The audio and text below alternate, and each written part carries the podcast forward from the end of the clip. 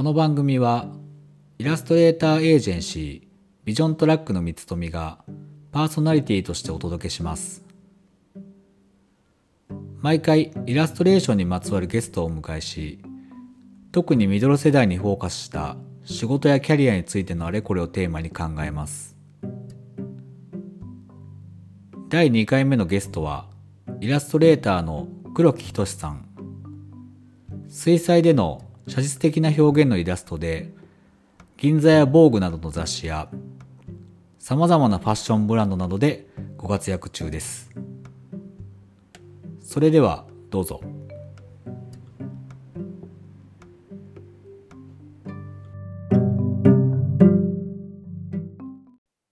あよろしくお願いします。えっと VT ラジオということでですねあのえっと前回先月からはちょっと始めたんですけども今回はまあ第2回目ということでまたお試しな回ではあるんですけどもえっと今日は一応お一人ゲストということであのイラストレーターの黒木仁さんゲストでお越しいただきましたよろしくお願いしますあよろしくお願いします。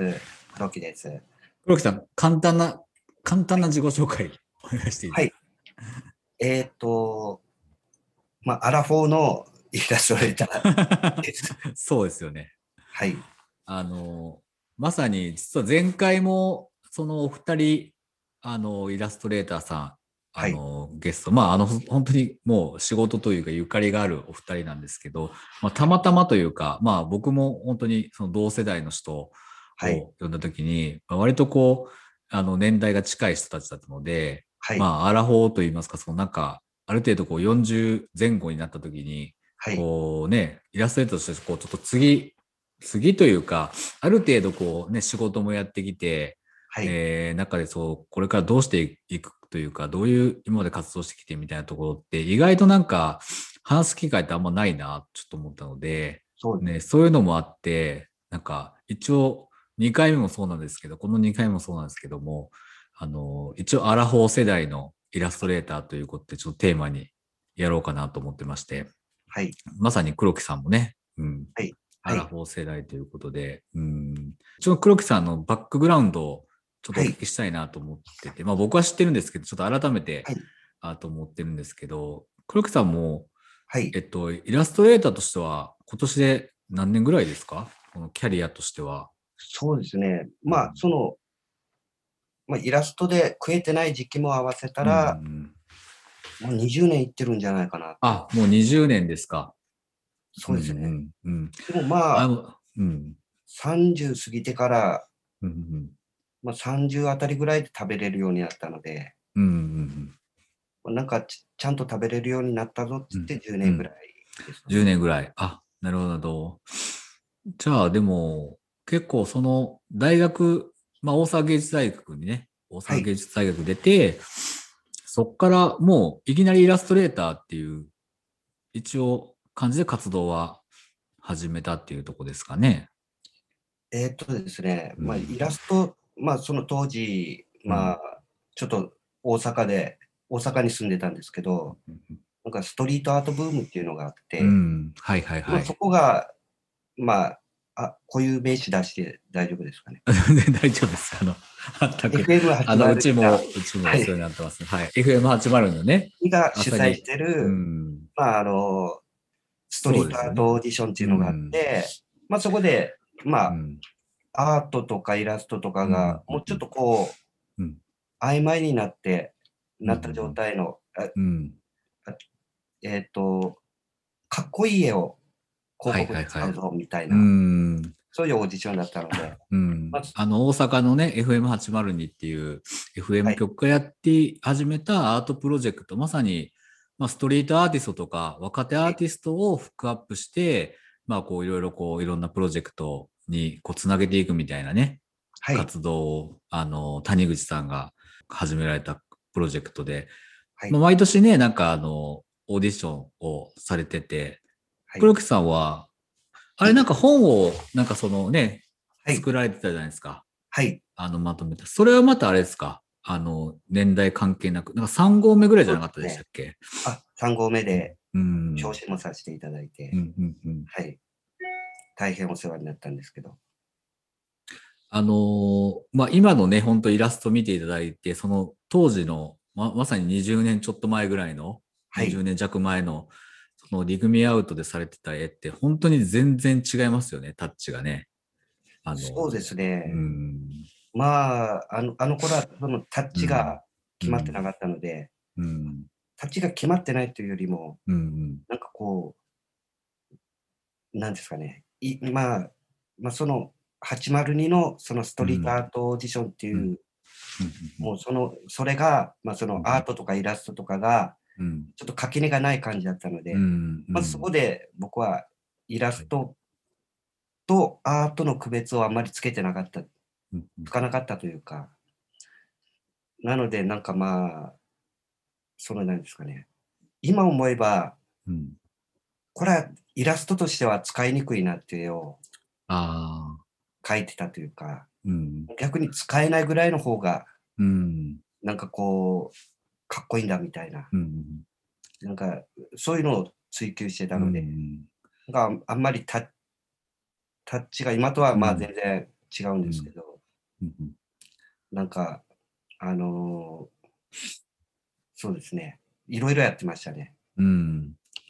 まあ、イラストレーターっていうか、割と、あれですか、やっぱアーティストっていう活動のイメージだったりしたってところですかね、当時としては。でもイラストレーターって名乗ってたような気がしますね。あんまりだから、まあ今もそうですけど、はい当時ぐらいかその垣根っていうのはあんまりななかったっていうのもあるんですかね。そうですね、まあ、やっぱり大阪が特に、うん。その、まあ、ちゃんとした、こう、うん。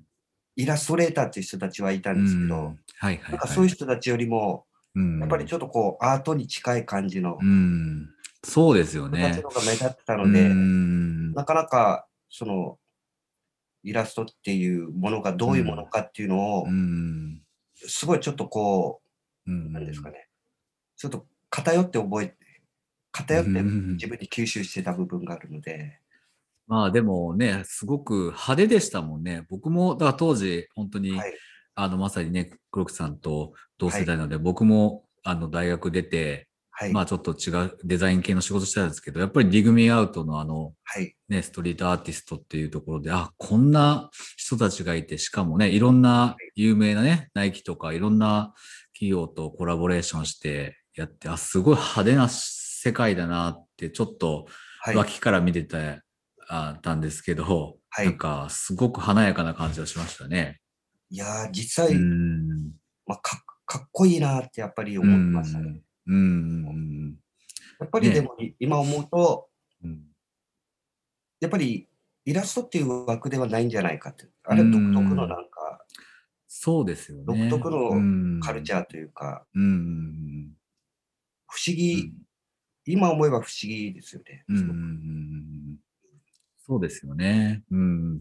でも本当にそこからね、あの、はいそれこそ中村祐介さんとかもはい。そうですよね。とそうか、ですね。あの、いろいろね、はい。著名な方いろいろ出てますもんね。やっぱそこからはい活躍、あの今、あの一斉で活躍してる方もたくさんいらっしゃるので、はいうん。でも確実になんか大阪いた時に、あ、イラストとかアートってこんなに勢いがあって、なんかはい。多分ね、若手の黒木さんの同世代とかの人たちも、あ、なんはいか、これでスターになれるみたいな、はい。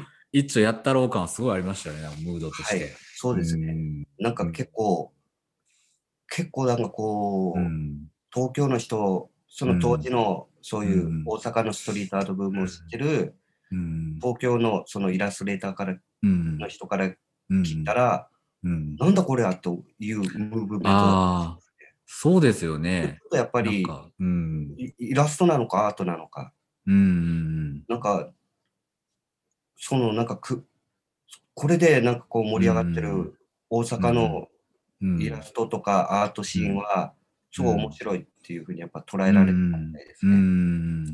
そうですよね。やっぱ独特の大阪のカルチャーとも相まって、ね。なんか独自でね、形成されてた感じは、うん、ありますし、すねはい。あとやっぱり FM 局なので、ね、ミュージシャンとか、そのアーティストさんとの接点もあるから、そこと、ね、あのーこのあ絵のアーティストと結びつけて、まあ、それこそあのね、エゴラッピンとかのジャケットをはい。小杉玄太さんやったりとか、まあ、はいそこからいろんなね、あのアーティストのジャケットの仕事をやって、そこからアートワークやったりみたいなので、はい。なんかね、すごくこう、まあ、華やかですし、なんか大阪からなんか全国に発信してる感じはすごくはい。なんかね、ありましたよね。はいうんまあ、それで、まあ、黒木さんは、まあ、そこからね、あのーそうですね。まあ、経て、一回東京にそこから出てこられて、そうですね。うん。まあ、ずっと20代の頃は、うんまあ、バイトしてたんですけど、うん大阪時代はですね、うん。まあ、そこでたまに来る仕事をうん。ちょっとやってたみたいな。うん。まあ、ほぼバイトで生計立ててる感じで、うん。やっぱ東京行こう。うん。東京に行ったら何かあるみたいな。うん。で、まあ、その、東京に上京して、うん。で26、7ぐらいですかねう。ん。まあ、3年間住んでたんですけど、うん。うん。その間に、まあ、あの、大学の先輩である、うん。あの出原幸則さんという、はいそのフィギュア、うんアーティストというか、フィギュアイラストレーターというか、で、その、そこでまあ、あの、アシスタントとして、うんまあ、雇ってもらって、うん。割とこう、その、うんそこでの作業を見ながら、うん。まあ、その時は今、今は結構アーティスト活動の方が出原さんは多いですけど、その時は結構クライアントワークとかもうん。割と多めにやってて、なるほど、なるほど。うん。その時に、まあ、イラストレーターっていううん。仕事のやり方っていうのを、うん。ちょっとこう、目で盗むじゃないですけど、うん。なんか、あ、すごい、その、割と、その、イラスト、なんか出原さんってこう、めちゃくちゃやってる、結構作品も個性的なので、そうですよね。うん。めちゃくちゃやってる人なんだろうなとかうん思ってたんですけど、うん。割と、その、しっかりイラストレーターをやってる人だったっていう。ああ、なるほど。うんまあ、いわゆるこう、外に見えてる部分と、はい実際仕事としてどういうね、あの、仕事の仕方をされてるかっていうのは、またはい裏側で見ることですごくいろんな勉強になったり、うん。はい。でも実際やっぱり大阪のそのうん売れてるそういうストリートアートブームの人たちははい。結構、結構見えてる部分も見えてない部分もうん。結構はちゃめちゃな人が多い。大阪時代はそうだったんですすごい。どっちもはちゃめちゃでで。うん。あ、これが普通かなと思ってたら。そうですね。うん。うん。なるほど。なのでなんか割とカルチャーショックというか、うんうんうん。その、すごいしっかりした人だなと。なるほど。うん。はい。まあ、しっかりしたと、結構破天荒は破天荒なんですけど、やっぱり。はいはいはい。出原さんも破天荒なんですけど、事務所では割と黙々と、なるほど。その、僕たちに指示を与えて、うん。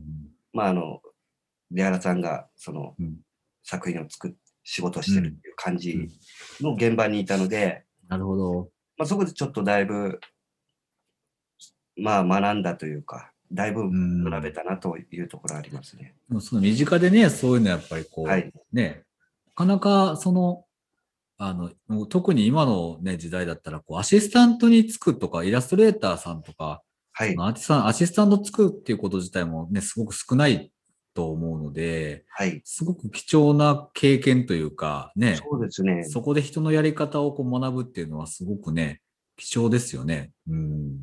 いやー、僕は本当にあれが割とちょっと考える、今後の人生を考える転機だったのかなとは思いますね。うん。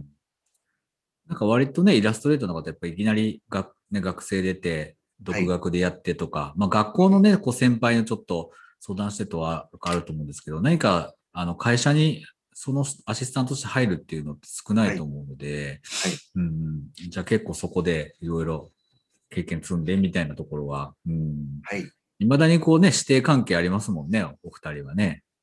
いや、もうそうですね。やっぱり、結構まあ、ちょっとなんかまあ、まあ、い今のイラストレータうんーの働き方、ちょっとまあ、やっぱり10年前とかとちょっと違うはなっていう部分があって、うん割とその出原さんがやってることが、うんその今のその結構通用するというか、ああ。例えば、まあ、うん。受注だけじゃなくて、うん。そのイラストの受け方が受注だけじゃなくて、はいはい。作品を販売したりとか、やっぱりグッズを作って売るっていうのが、うんうん割と今スタンダードにそうですよね。なってきてるっていうのうん。があって、まあそういうのはちょっといろんな保険を作るじゃないですけど、うんうんなんかそういうのはずっと考えてらっしゃる方だったんうだと思う。ん。なんかいろんなこうチャンネルを作るというかね、そうですね。こうそういうのをもう10年以上前からされてたっていうのは、ね、当時、ね、それこそ今よりもっとこうグッズ作ったりとか、もちろんはう作ったものをこう売るっていうシステムってね、まだまだはなかったとか整備されてなかったと思うので、いや全部自分でやってるっていうのが、その、すごいですね、やっぱり。うん、うんでもこうそこに気づきつつこう実行を移せるっていうのがやっぱりね、違いますよね。そうですね。うん。僕もその出原さんになりたいと思ったんですけど、うん。やっぱちょっと自分にはコミュニケーション能力が圧倒的に足りないなっていうのが そうですか。分かって。黒木さんはまた黒木さんなりのなんかね、能力があると思うんですけどね、コミュニケーションもね。で、そっからあれですよね、まあいろいろ経て、一回、あのー福岡の方に、はい。が、まあ地元がね、あのーはい。えっ、と、黒木さんはまあ一応鹿児島ですけど、はい福岡の九州に戻られて、はい。えーまたそのイラストレーターとして活動されてっていう期間があってですよね。んそうです。ね。まあちょっとまあ、福岡はまあ地元ではないんですけど、半地元ぐらいの、うん。まあ、そういう場所九州のね、玄関口というかね。はいうん。っていうのありますよねまあ、そこにちょっとまあ、その戻って、うん。一回なんか、その、まあ30やっぱななった時に、うん。まだ食えてないと、その、そっかそっか、アシスタント出て。うで。まあ東京いても、まあアシスタントはすごく勉強になったんですけど、うん。まあ基本はその、他のバイトもしながらやってたので、うん。うん。えーっと、あ、全然これって絵を描く時間ないな、みたいな。っああ、なるほど。てなった時に、まあちょっと一回、ちょっと体制整えようと思って、一回戻った感じですね。ちょっとじゃあ東京のその環境だとなかなか集中して、はい。絵に対して、イラストに対してちょっと向き合うっていう時間、もうちょっとこう、作るために、一旦ちょっと東京から離れて、うん。いや、もうそれかもうんう、もう食えないかもなと思って、まあちょっと転職とかも考えたんですけど、あ、そうなんですね。うん、それ初耳ですね。うん。あ言ってなかったですかね、これ。もう、あ、いや、戻ったタイミン割グ、じゃあ、もし、もうイラストとか、そう、絵から離れようかなみたいなのはあったんですか、やっぱり。そのみ、今、そのせめぎ合いだったんですよ。ああ、なるほど。自分うんに、その、サラリーマンうん。として、うん、あの、すごく規則正しい、その働き方ができるのかっていうのと、はいはい。その、やっぱり、そのう、ん。イラストでやりたいなっていううんうん気持ちがこう、せめぎ合って、うん。うんまあでもその時、やっぱり、その、不況だったので、うん。うん。全然転職するにも、うん。その、仕事先、就職先がないというか、ああ、なるほど。やっぱりうんうん。全然し、あの就職したことがなかったので、うん。その、職歴がない。あ、そっかそっか。そうですよね職歴がないと。やっぱり、うん。その、なんかたの、これ楽しめるんだろうかっていう仕事しかやっぱりうんそのうんなかったので、うん。僕の性格の問題とかもうん。あるんですけど、やっぱりう、んなんか、あ、ちょっとこれは、まあ、例えば、この、こういう就職先がありますみたいなのを見てても、そこで一生やっていけるか分かんないみたいな、なるほど。性格的にですね、なんか思って、もうその時に、まあ、じゃあもうちょっとイラストやるしかないな。もう一番得意なのはもうやっぱイラストなんで、うん。ちょっと1年間もう本当、もうめちゃくちゃ就職活動と思って頑張ってみようと思って、あ、なるほど。うんでその時にまあタッチも変えて、うん。割と研究したというか、その、ああ、じゃあ、結構今にこう、つながる、ああいうね、人物の、まあ、はい黒木さんのね、イラスト、イコール、まあ、人物のね、こう、水彩のタッチっていうのが、イメージとしてあるんですけど、はい割とそこにこう、つながってる感じはするんですか？そのタイミングでの研究とか、こう、作ったものっていうのは。でもそうですね、福岡に帰ってから、まあ、画材を変えたりとか、うん。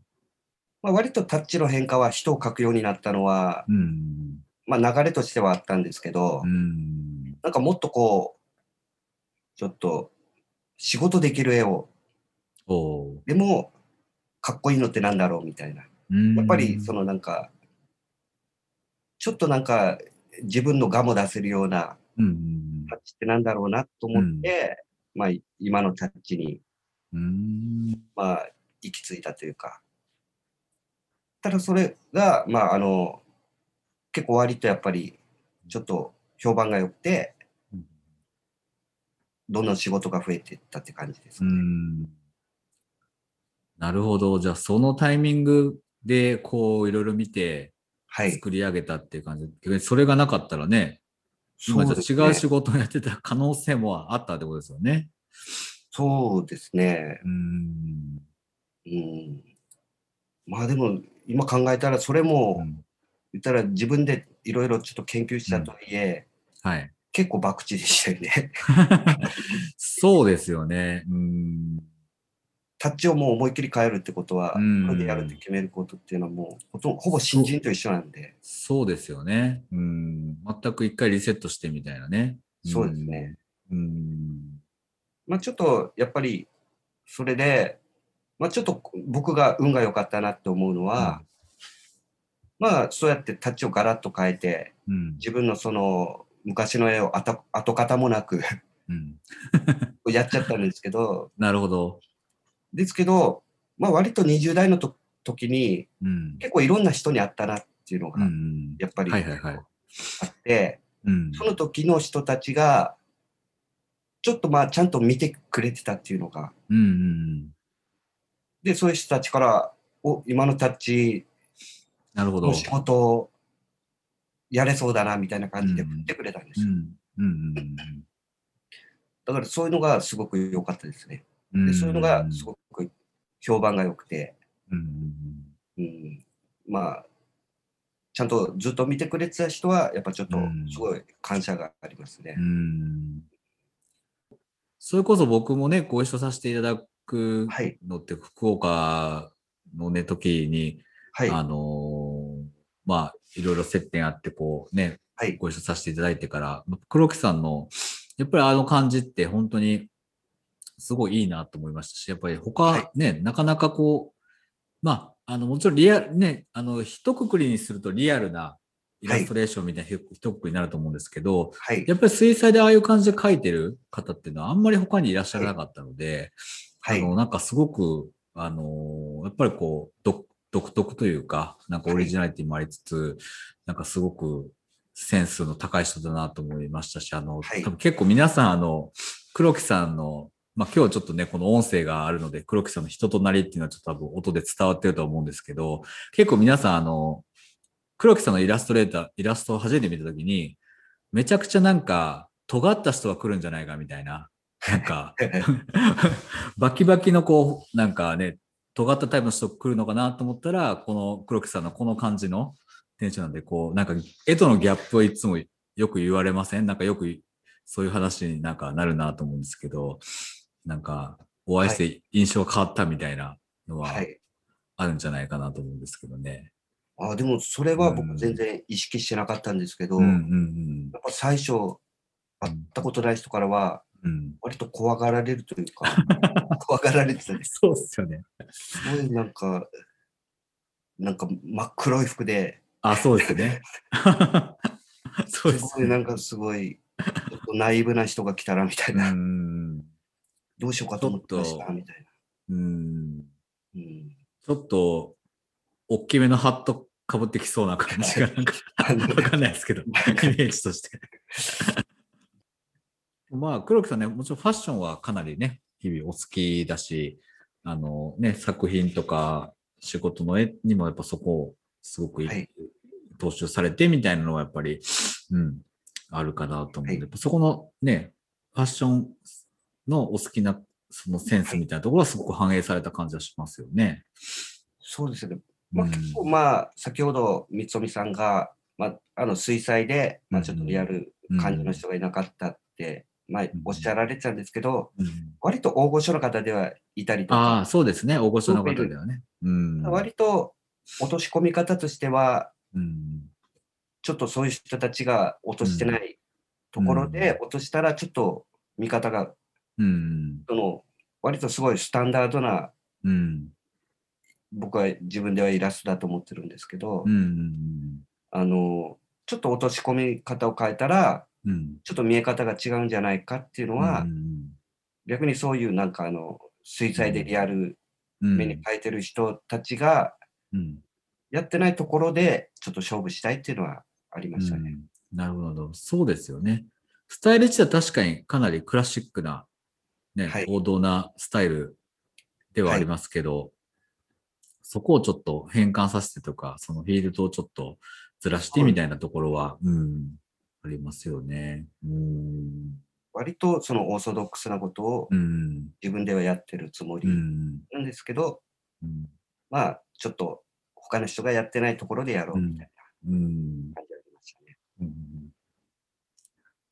で、えっと、あれですよね。あの、まあ、数年前から活動は東京にまた戻されて、はい。今はか東京の方で活動されてるって感じですよね。なんか、今後の展望というか、そういうなんかやろうかなっていう、まあ、考えてたりすることとかあるんですか？あ、そうですね。うんやっぱりまあ、その、何ですかね。やっぱちょっと、受注以外の、まあうん、それが具体的に何かうん。っていうのはまだ別に、うん。まあ、考えてる途中なんですけど、うん、なんか最近、あの、お花を育て出してですねあ、ベランダで。黒木さんね、すごく SNS でも、はい。いなんか植物とか、めちゃくちゃハマってますよね、今。や、こんなにハマるとはっていうぐらい、結構、去年ぐらいからでしたっけ？本当に緊急事態宣言の、うん。あの、最中ぐらいに、まあ、うん近所の園芸店は空いてたので、うん。なんかそことかで植物を育ててるうちに、うんなんかめちゃくちゃハマってしまって、うん。まだ1年生ですけど、その園芸は。はい。あのーだからなんか、どうせだったらなんか好きなことと、うん。そのこ自分の今やってる、そのイラストの仕事とかを、なんか結びつけて、うん。うん。なんかやれないかなっていうのはちょっとぼんやりああ、いいですね。もともとね、水彩でこう植物とかってはい結構ね、結構仕事としてもよく書いてたりとか、ちょっとテキスタイル的に植物組み合わコラージュしてみたいなのやってましたもんね。そうですね。うん。なのでなんかもっと前よりも、もう少しなんか、こう、あ、こういう花があるなとか、はいはいはい。知識としてすごく、うん。あ、今の時期はこの花だなとか、うん。そういうのが知識として増えたんで、なんかももっとなんかこう、うん。ちょっと詰めて、詰めてというか、はいはいはい。なんかもうちょっと一歩進んだのができるんじゃないかなっていううんまあ花をいて、それいいですね。うん。あとやっぱり園芸業界って今結構今やっぱうん。そのコロナ禍ではいはい。やっぱ育てる人がその多くて、うん、あの、今結構流行ってる、流行ってるというあか、、そうですよね。らしいんですよね。うん。でもまあ、まあそこは置いといて、うん。花が好きな人ってずっと花が好きなんですよ。うん。ああ、そうなんですね。通してずっと花好きなので、はいはいはい。そうそういうのを考えたときに、うん。まあちょっとインスタとかでもうやってる人とかもいるんですけど、うんやっぱ花瓶とかそういうなんか、うんそれはすごく面白いなと思ってますね。うん。僕はプランターとか作りたいなとか、へえ。えー、なんですかね。なんかちょっと、やっぱ生活とこうん。う、結び、イラストを結びつけたいというか、うん。そのライフスタイルじゃないですうけど、ん。そういうなんいやそれか、ありますよね。うん。ほんとぼんやりなんですけどう、ん。うん、まあ、需要も、まあ、ちゃんと掘ればちゃんとそういう人たちがいるのは分かったので、うん。なるほど。ちゃんとそういうところ、ろに届かせるように、ちゃんとやれば、あの、うん。割と面白いんじゃないかなと、その、うん。でもやっぱり好きだからこそね、いろいろこうまた書く、書いたりとか表現する上で、やっぱりそこのね、知識とかやっぱり熱みたいなものってすごく反映されると思いますし、はい、ね、多分今までどちらかとこう仕事で書いてるとの、そのなんか距離感がまた全然違ってるんじゃないかなと思うので、はい、そうですね。なんかそこは確かにこう趣味ですけど、はいそこからこう表現とか、イはいラストアートの方にはなんかすごくリンクさせると確かに、あと黒木さんのまさに今やってるタッチも含めて、なんか相性が良さそうですよね、すごく。ああ、そう言っていただけるとう、ん。すごい嬉しいですね。うん。なんか黒木さんの全然関係ないですけど、植物図鑑とか良さそうですけどね。ね。ああ、ジン作りたいですね。うんジンいいですね。今、今ちょっと言われて、うんそのパッと、なんか、そういうね、ちょっと植物についてもいろいろ知れつつ、はい、そのジンとか、なんか、本としてもおしゃれに、そういうの飾っとけるとか、ちょっとストリート感というか、うんうんまあなんか出るやつの方が、うん。うん。あの、なんかかっこいい。まあ、まあ、やってる人はいるっちゃいるかなとは思うんですけど、やっぱ、うんその、結構なんか、海外のインスタとか見てたら、うん。結構やっぱりその、うんニューヨークとか、あの辺りの、ちょっと尖った人たちはなんかこう、うん。スケートいいでとす、ね。はいは花い。と、みたいな、うんなんかそういううん。おしゃれなことしてるので、うん、めっちゃいいですね。うん。そういうのもなんかすごくいいなとは思ってますね。うん。いや、やっぱりそれは本当になんかね、人がやってないっていうのも大事ですけど、やっぱり最終自分の内から出るはい。興味のあることとか、はい。やりたいものの方が絶対強度が強いんで、はい。なんか自然と多分黒木さんそれが出てきてるっていうのは、なんかそう、なんかすごいいいね、きっかけになるんじゃないかなって気はすごくしますよね。でも逆に、この、ちょっと好きになりつつうん。あるがゆえに、うん。なんか逆に、こんなんじゃまだ出せないっていう、なんか、なんか、そういうなんか、これはもう。そうですね。だから本当トライアンドエラーしかないないんで。まあでもでもそこは気にせず、うんそうでもすね。そうん。のあの、ガンガンやってた方が、うん。だからまさにあそうやりながら覚えるでいいと思う。うん。そこでやっぱリアクションやったり自分で一回作ってみたものとアウトプはいットしたものを見てみたいな。でまさに、あの、この今やってるラジオ、まさにそうなんですよ。僕もこれ、はい2回目、1回目もそうですし、今回も、まあ別に綺麗にね、形できてるけど、そうですよとりあえずやってみようみたいな。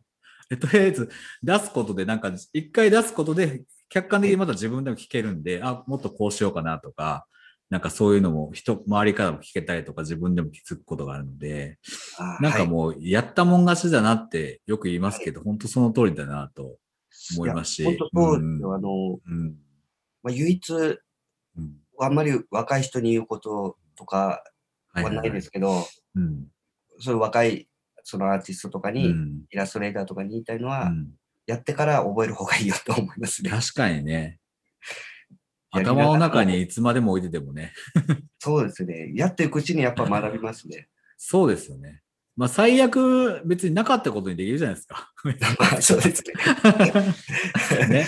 できますしうんあれどうなったみたいな。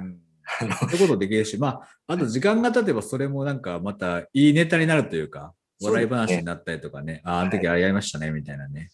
とりあえずやったほ、やってみた方がいいですね。なんかアイデア。そうですよね。うん。で、やっぱり今ね、いろいろ、まあ、それこそこれも簡単に撮れて、あの、その、まあ、ポッドキャスト形式なんですけども、すぐはい。配信できちゃったりとか、はい。で、ジンナってね、もちろん今も本当簡単に作れたりできるんで、はい。なんか、そういう意味ではどんどんトライアンドエラーしやすい状況にはなってますよいやね。うん本当そうですね。うんあのーまあちょっとなんかあのー思ったのは、割と今は、その、さっきまあちょっと FM802 はいはい。がこうん。う、ムーブメントを起こしたそのストリートアートブームとかうのん。ことを言ってましたけど、うん今そういう人たちが逆にうん通用する時代だと思うんですよ。なるほど。その、まあ、ちゃんとやり方を、うんそれでちゃんとお金を作るっていうのを、うんまあ、あの考えながらやれば、うん今もう本当やっぱり、そのうん、前みたいな、うんあのイラストい、イラスト、うん。もう、ザ・イラストっていうは、うん。イラストレーターという働き方があったと思うんですけど、まあ、あの、もうそういう働き方がうん。変わってきてると思うんですよね。そうですね。うん。それやったら逆にもう、割とアーティストっぽいことをして、うん。作品を売ったり、うん。まあそこからまあ、広告につながったりとか、うん。うん。なんか自分でこう、働き方を選択できるんじゃないかな。うんうんそうですよねジンを。作ったり、グッズを作ったり。うんだからなんかまあ、まあそうですね。また時代がまたくるっとひっくり返った感じがしますね。うんうんそうですよね。うん、なんか、かなりそういう意味では、なんか多様になってますよね。そうですね。前まではやっぱり、これがイラストレーターの働き方だみたいなのがあったんですけど。うん。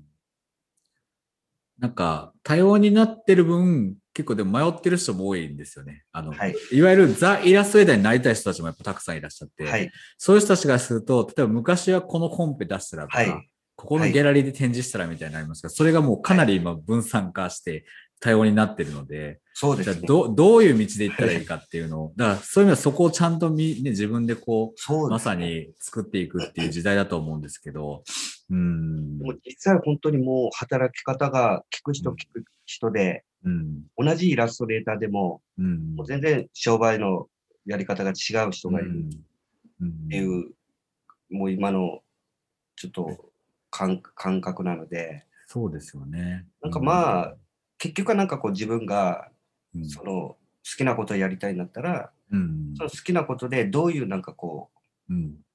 う、まあお金の話すると、どうやってお金に変えられるかっていうのをうん考えてやれる人が、まあ強いのかなとは思いますね。うん、そうですよね。うん。なんかその選択肢は結構いっぱいあるんで。そうですねセルフプロデュースってまあちょっと前から結構言われてますけど、うんやっぱそういうのがちょっとやっぱり、ちょっと好きなことをやりたいんだったら、うん。まあそう、セルフプロデュースを磨くという、そういうそういうね そう、そうですよね。磨くというか、うん。確かに確かに。うん。まあでもやっぱり、もう今やる人は、イラスト一本っていうのはきついんじゃないかな。うん。その、うんまあ、僕はまあ本当にザ・イラストレーターみたいな、うん。昔ながらの働き方してますけど、まあ、今それでやるのは本当に、うん。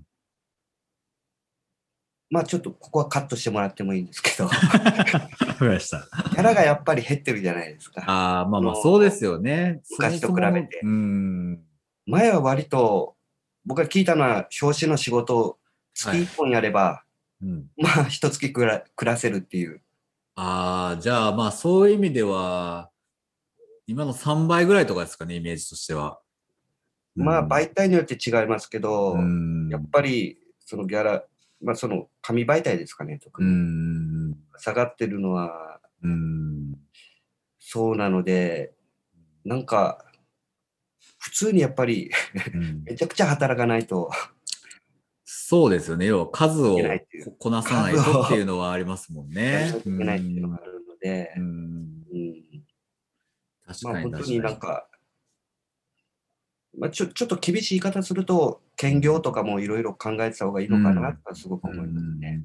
うんそうですよね。あの、いまあ、いきなりイラストレーターってなるのもなかなかね、はい。あのーこう、限られた道になっちゃうので、そういうのをやりながら、イラストの仕事を増やしていくとか、はい。こう、一緒にね、あのーまあ、ある意味、こう、だから、あの、さ、先ほどの出原さんのお話じゃないですけど、はい自分のこう、チャンネルをいくつか持っとくことで、そうですね。あの、なんかこう、逃げ、逃げ場というか、こっちがダメだったら、ちょっとこっち今度力入れようかなとかみたいな。うんはいみたいなところの力のかけ方がこうバランス取れるんで、はい。あのーそういう選択肢は全然やっぱああった方が、うんうんやっぱりイラストレーターだけってなっちゃうと、なかなかこう、はいそこのね、あの、うん逆にさっきの黒木さんの話なんですけども、諦めるか、はい。やっぱやるかみたいな二択になっちゃうっていう、はいなんか、結構メンタル的にしんどいんじゃないかなと思いますけどね。そうですよね、やっぱり。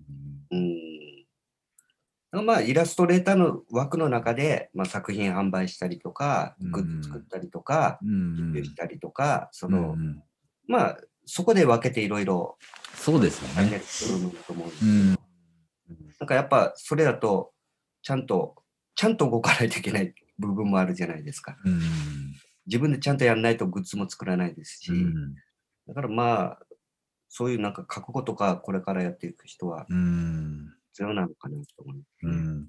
でまあ、いわゆるこう、受注仕事だけに、い人軸だけしちゃうと、やっぱりいろいろこう、あのー波もあるし、それこそ金額も下がってきたりとか、うんやっぱりね、その、あのーあるんで、それだけじゃなくて、やっぱりさっきの自分から作っていくとか、それで自分から、まあ、グッズ作ってとか、何かやっていくっていうのは、やっぱり、うん、大事ですし、そもそもやっぱりこう、うん、クリエイターとかクリエイティブな仕事なので、やっぱ何か生み出していかないと、はい。ね、こう、頼まれたものを書くってなっちゃうと、はいどうしても先が細っていくっていうのは、はい。うん、ありますよね、絶対ね。まあ、あと、やっぱり、あのまあ、僕、友達が少ないので、はいはい。まあ、僕が、お前が言うなんていう感じなんですけど、友達は絶対作ってた方がいいですね。ああ、そうですか。けど。な、それはどういう理由ですか？いや、やっぱり、うんなんかその、まあ僕も少ない、その20代の、そんな多くないですけど、付き合いの中で30代になってからもらった仕事とかあったりするので、うん。あの、やっぱそのなんかこう、何かしようっていう時でも、うん。まあなんかこう、まあ例えば写真を撮る人とか、うん。イラストレーターと仲良くなれというよりは、もうクリエイティブ全般の、そのなんか、あの人たちとやっぱり仲良くしてた方が、うん。なんかコラボができたりとか、そのうん30過ぎてからですね。そうですね。うん。なんか、やっぱり、ちょっと違う業界のことを勉強してると、なんかす自分の絵を俯瞰的に見れたりもするので、うん。あの、俯瞰で見れて、なんかちょっと気づきがあったりとかするので、うん。まあ、なるべくその、まあ、イラストレーターだけじゃなくて、うん。そのまあ、なんか、ちょっと言えないですけど、本当自分の経験まあ、いろんなな、あれですよね。いろんな業界の人とか、まあ、クリエイティブの中でもまた違う業種のとか、人人ととか、やってた方が、なんかあの、まあい自分がちょっとうん。30過ぎたぐらいから、すごい仕事が楽しくなってくるとう思う。ん。うんあのー、例えばね、こう、アートディレクターとか、こう、例えばクライアント先の何か、はい。あのー、わかんないですけど、仕事されてる方も、はい。大体、えっと、まあ、会社の中で権限持ち出すのが30超えたぐらいじゃないですか。ああ、そうなん20です代の時はなかなかそう決定権がなかったりするけど、だんだんこう決定するポジションになって、だから仕事としてこう外部の人といろんな仕事がやりやすくなるので、うん。お互いだからすごく、ある程度こうね、成熟っていうか成長した中でできるのがはいす。ごくいいと思うので、そういう意味での関係性づくりはやっぱりね、20代とか若いうちにしとくっていうのは、ううんん、ありますよね、おそらくね。で特にイラストレーターさん同士となかなかね、普段仕事としてはこう展示とかは一緒にやったりはありますけど、はいな。かなか一緒にやるっていうのがないので、そういう意味ではもっといろんなね、あの、広い分野でつながった方そうが、ですね。仕事の相手としてはこう一緒にやりやすいかなっていうのはありますよね。うん。やっぱりイラストレーターだけで、こう、集まると、うん。どうしてもちょっと同じ話しかしなくなるので。うんあと、それこそ、あの、黒木さんはその友達少ないって言ってましたけど、はい。あのー僕もそんな別に変わらずっていう感じで、でさらに、もう40とか過ぎると、なかなかこう知り合う機会も減るじゃないですか。仕事で知り合うことあっても、そはいこから仲良くなるってあんまなくないですか、ちょっとやっぱうり、ん。なんかやっぱり、すごいこう、なんかやっぱり気を使う、出すんですよ。そうですよちょっね。と上になってくるね。うん年齢が上になってくると、そうですよね。若い人うん。でもまあすごいいいアーティストさんとかいたりしたら、ちょっとなんか、やっぱりこうちょっと怖がられたらどうしようとか。なんかね、マウント取ってんじゃないって思われたら嫌だなみたいなとか、なんか、いろいろありま、考えちゃいますよね。うん、ちょっとなんかやっぱり、そうですね。もっと自分よりおじさんを探してしまったりし するようになっちゃう。そっちの方が。なんか、なんかもう、ね、うん。なんかずっとみんなの年下でいたかったんですけど、僕は。うなんか、うそうも気づけば。気づ気づけばそうですうね。ん。なんか、そうですね。まあ、情報交換はい。うん。ちなみにあの、なんか、1回目の時僕がちょっと話したんですけど、はい。なんか同世代のイラストレーター、減ってませんっていう、減ってませんっていうか、減ってることないですけど、なんか、はい。うん、黒木さんのなんか同世代とか同期の人たちってい今もまだ結構イラストでやってらっしゃる方多いですか？それは大体いつぐらいにあ、20代に会った人たちとかですか？そうです。まあ要は黒、年代同じですよね。それこそまあ、はいはいアラフォーの人たち。うん、はいまあでも大阪にいた頃は、めちゃくちゃやっぱアーティストがいたんで、うん、まあそうですよね。まあ、ブームだったので、まあ、うん。そういえばあの人どうしてんのかなっていう人とかはうん。結構いますね。うん。ただ、なんか結構、その中でも、うん。まあ例えばその、藤田優吾くんとか、はいはいはい。今活躍してるじゃないですか。そうですよね。すごくなんかそういう、活躍ですよね。この今になって、うん。またバッて出てくる人が、うん。その、まあ同世代というかちょっと下ですけど、うん。こう活躍しだすとやっぱめちゃくちゃ嬉しいですよ。うん。なんか、同志って感じしますね。なるほど、なるほど。それはありますよね。やっぱこう、なんか別に一緒になんかやるわけじゃないけど、同世代でちょっと頑張ってきて、またこう、活躍してると、あ、頑張ってるなっていう。のが、が見れるのがね。うん。いや、もう本当に、まあそれはありますね、やっぱり。うんやっぱ消えていった人たちも、うん。そのやっぱいますけど、うんそのバッとこう花が開くというか、うん。そういう人たちが結構仲いい身近な人たちだったりすうると、ん。いや、もうなんかこう、ちょっとこう、ちょっと横乗りの、なんかちょっとこう、俺たちの世代でみたいな、ちょっとなんか、はいはい。そういう熱くなる部分がうん。ありますね。それはでもありますよね、やっぱり。しかもね、その、ま、20代の時にそうやって、リクミアートはいで、割とこう、ね、こう一緒になんか、ちょっと世の中でできた感じもある、はい。だと思うので、なんとなく同志感は、うん、はいありますよね。うん。河村淳平さんとかも今すごいじゃないですか。うん、あいや、なんかう、この前ツイッターでバズってましたよ。なんかあの、あ、本当ですか？えええ絵じゃないところでバズってましたよ。ゃないとこ でもあの、和か食河村さんのブログは結構定期的に実はチェックしてるんですけど、はい。めちゃくちゃ好きなんですけど、はい。もういろんな、めっちゃうまそうなとこよく行ってるじゃないですか。なんかローカルの。うん。うん。いや、でも、その仕事好きなものと、まあ、うん、あ、うんご飯好きなんで、それとなんか絵がなんか、結びついほて、最近本だ、なんかね、出されてましたよね。なんか、和食本和食の。うん。うんそうですね。結びついてますよね、まさにね。趣味とね。うん。そそういうのが一番やりやすいですよね。やっぱ好きなものと、うん。なんか、得意なものをそうですよね合わせうて、ん。なんか仕事するっていううんやり方いいなと思いますね。了解しましたちょっと結構もう、割と、そろそろはい。まとめに行こうかなと思ってるんですけど。はい。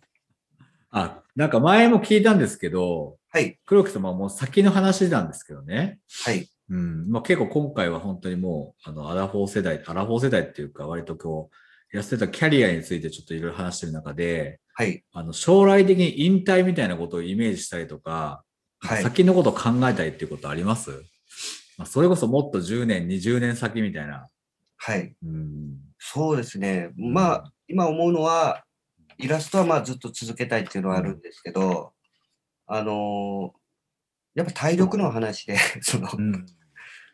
まあ割と今、働き方としては、はい。まあ週6ぐらいでまあイラストを描いてるんですよ。あもちろんその、うんもちろんその別にずっともう詰め詰めうでん。週6日働いてるとかいうわけじゃないんですけど、うんまあ、土日のどっちどちらかは必ず休むっていうふうに、うん。そのまだもっと前の頃は結構無茶な働き方してて、なるほど。7で働いてたんで、休みなしで。っとこれはあんまり良くないなっていうので、うん。まあ、土日どっちかちょっと気分転換に散歩うん時間を散歩してますもんね、今ね。散歩めちゃくちゃしてますね。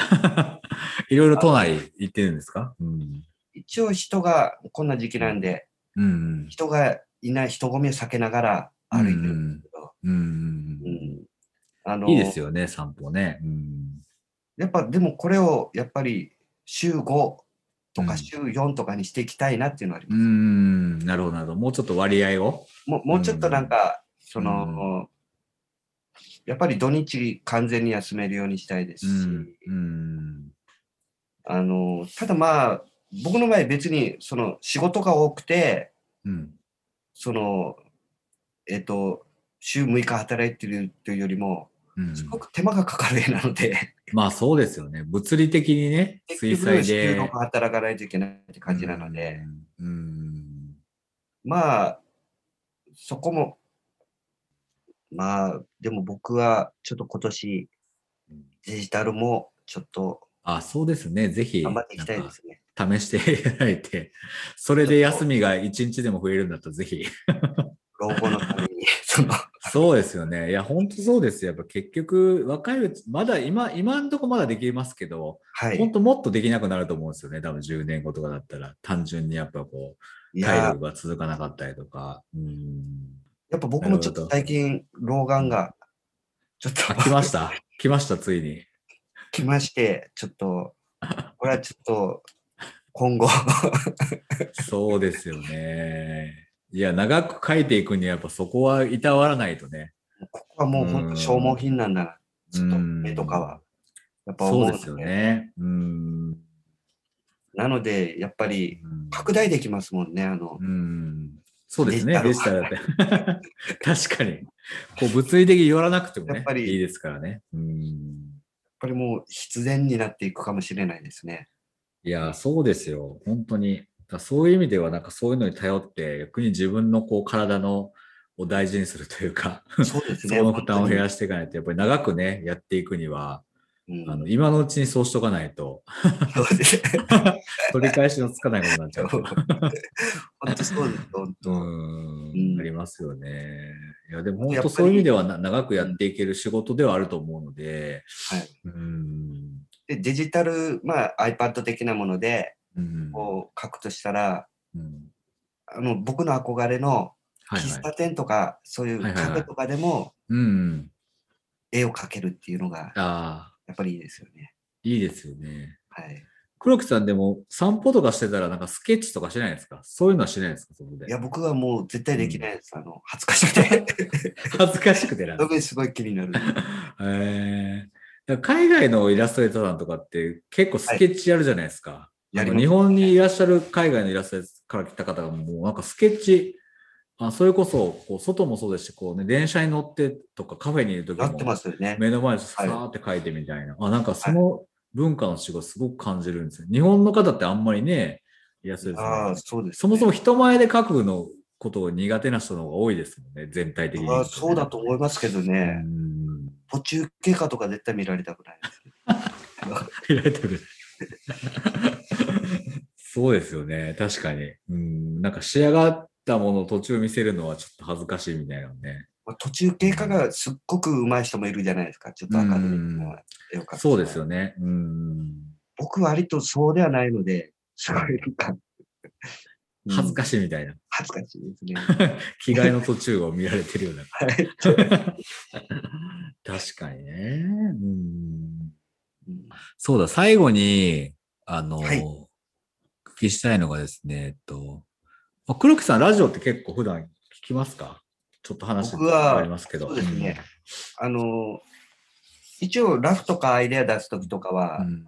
あの、ちょ、ちょっと、あの、気取られてしまうんで聞かないんですけど、うん。着彩とか単純作業の時とうかん。うんうんの時はもうめちゃくちゃ聞いてますね。うんずっとあ、めちゃくちゃきますか。うんリピート、エンドレスうん。で聞いてますね。うん。それはこう、ちょっとこう、あの、作業的なことやってるときに、ちょうどいいかなって感じなんですか？そうですねうん。単純作業ですね。うん。はいなんか芸人さんのラジオとかですか？どういうラジオとか聞かれるんですか？やっぱり芸人のラジオが多いですね。うんうんうんうんやっぱイラストレーターの方皆さん好きですよね、芸人のさんのいや。もう、そうですね。やっうぱ、んラジオ好き多いと思いますね。うん。なんでですか？やっぱテレビとか音楽、テレビはあるかもしれない。音楽聞くとかよりやっぱりラジオの方が。そうですね。うん。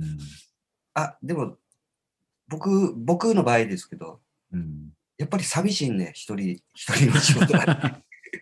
なんか、なんか、うん。楽しそうに話してる声とかうが、ん。すごくなんかこう、ちょっと楽しい気分に、テンション上げさ上げてくれなるほどますね。まあでも1回目のお二人も本当に同じようなことをおっしゃってて、なんかあんまり聞き流してもいいぐらいな話なので、なんとなくこう、会話してる感じが、うん、はいにちょうど心地よいというか、うん、っていうのをおっしゃってましたね。うん、はい僕も全くそういう感じうです。ん、そうなんですね。あのー一応これ、今回2回目なんですけども、なんか、最後にこうぶ、このラジオ、はい。どうしていったらいいですか？どうしていったらいいと思いますか？そうですね。うん。まあでもやっぱり僕、ん僕はまあその、こう、イラストレーターうん。なので、その同業の人とかうが、ん。なんか、どういうふうに考えたりとかしてるのか、うんどういうふうに今後どうしていきたいのかとか、普通に聞きたいですね。うん、単まあ、本当今日やったことというか、うん聞かれたこととかを、うん他の人はどんな考えてるんだろうっていうのをすごく聞きたいですね。そうですよね。そのクリエーイター向けになっちゃうかもしれないですうけど。ん。いや、でも全然そうなんですよ。僕もそもそもそういう話をお聞きしたいなと思って、こういうのやりたいなとはい。思ってまして、まあ、あの、黒木さんとかはね、もちろんもう、あの、付き合いも長いし、いろんなこういう話をよくしてたので、はいあれ。なんですけど、なんか、あ本当に全くそんなに知らない方の話をもっと聞いてみたいなっていうのもそうですあるので、ね。うん。なんなんか、かね、絵は知ってるけど、まさにどういうし仕事の仕方してるのかなとか、うん、どういうバックグラウンドあるのかなっていうのが、はいうん。聞いてみたいなというのはありますけどね。うん。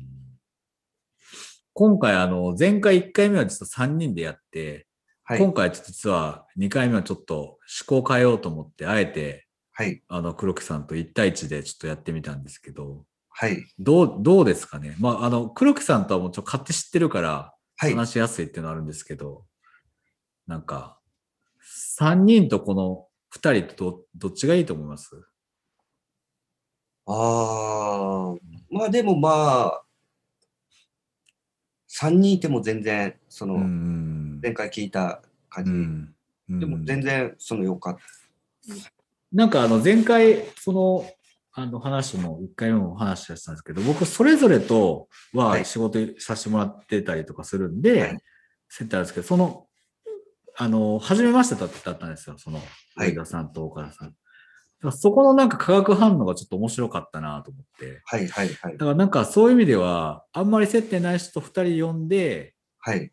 こう3人で話すっていうのもちょっと、あの、はいく今日あの、黒木さんと話したことって、まあ実は僕結構知ってること、まあ、あの、まあまあ 結構何回もイベントとかでね、よく話したので、割とこすってることをやってるあ、まあ、はい。あの、福岡戻られたね、あの、その仕事を辞めるみたいなこともはい。考えてる初耳だった。それはすごく発見だったんですけど、はい。結構知ってるので、逆にでも知らない人入ることで、はい。なんかもっとこうね、より興味を持ったテンションで聞けるのかなっていうのが、はい。